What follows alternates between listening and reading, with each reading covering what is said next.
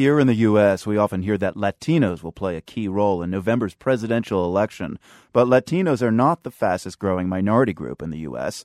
Asian Americans are, and nowhere have their numbers swelled more quickly than in Nevada. Much of that growth was fueled by Filipino immigrants. Some 124,000 Filipinos now call Nevada home. And Filipino community leaders there say it's time for them to become the state's newest political voice. But as the world's Jason Margolis tells us, first they have to decide what that voice should say. Finding leaders among Filipino Americans in Las Vegas isn't so easy. They're not very well organized. But there is Rosita Lee. I moved here in 1979 to Las Vegas when I got married. Lee is an old timer in the Vegas Filipino community. She's a tiny, well dressed woman who wears big, rose tinted glasses. She wasn't exactly what I had envisioned as Vegas's most powerful Filipino. I met Lee along with several other Filipinos for coffee. We talked about how they can turn their swelling ranks into political power. Lee says right now, politicians ignore them but they have no one to blame but themselves. They're all bickering about who's in charge. There is so much division within our community. Uh, you form an organization and you say, well, we can't have you because you're known as this, or we can't have you because you're known as. That's bull BS. Absolutely. Because that is not what's, what is going to bring the people together. You have to recognize your leaders and use those leaders to bring you forward. Yeah. I, am I'm, I'm sorry to be so vocal about this because we have been trying for years to get our Filipinos together. Oh, I'm not running for office. Most Filipinos in Vegas were lured here in recent years by cheap homes and good jobs. Priscilla Santayana was a nurse living in California in 1997. Then she and her husband visited Vegas, and he decided to apply for a job with a collection agency. He called up the company and says, Do you need my resume? No, we need you in person to, today. For most Filipino immigrants, the move to Vegas was an easy economic transition. Nevada also wasn't their first stop, so they weren't entirely new to American culture. Emily Higby was born in the Philippines, then spent much of her life in California before relocating to Vegas two and a half years ago. You know, we're all transients here, right? And there's still a learning curve mm-hmm. to know where I stand politically, where are my issues, where is my loyalty, is it, you know, to my party or whatever. Maybe that's one of the reasons. Despite their swelling numbers in Nevada, virtually no Filipinos are running for state or local offices.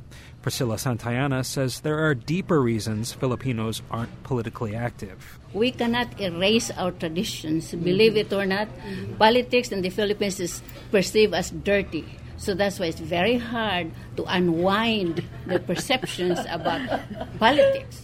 But that's no excuse for not being politically engaged here in Las Vegas, says Amy Belmonte. We're not educated enough, I think, on the issues and then the political um, values of Republican and Democrats and whatever it may be.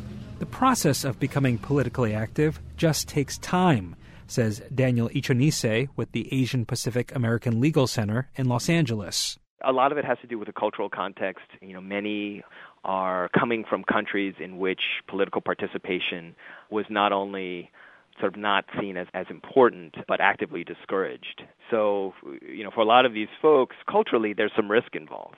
Um, but I think what we see is as folks become uh, more acculturated to life in the United States, they begin to realize that political participation um, is part of that. Go back in Nevada politics, you know, 12, 13 years ago, you can say the same thing about Latinos. David Damore is a political scientist at UNLV. Damore says Latinos became more politically active when they had to. When states began passing laws cracking down on undocumented immigrants, Latinos felt vilified it began in 1994 when California voters approved a referendum preventing illegal immigrants from accessing health care or public education. Damore says that galvanized Latinos in California and western states into political action. And so far, for these other minority groups, it hasn't really happened yet. I mean, you hate to see that they have to be sort of targeted by legislation or by, by, by politicians to do that, and that just hasn't happened yet.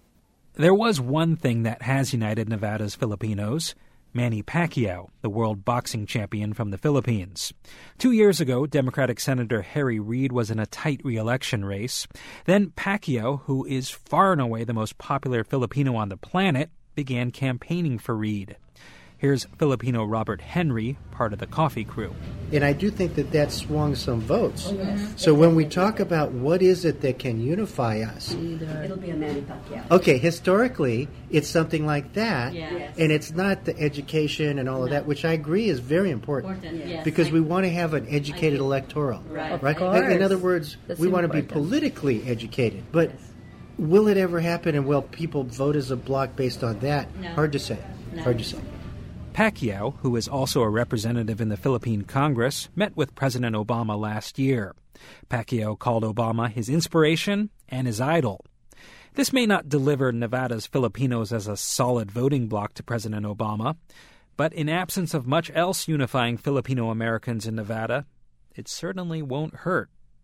For the world, I'm Jason Margolis, Las Vegas. You can find more of Jason's ongoing coverage of the 2012 elections from immigration reform to trade issues to foreign relations and more. That's all at theworld.org.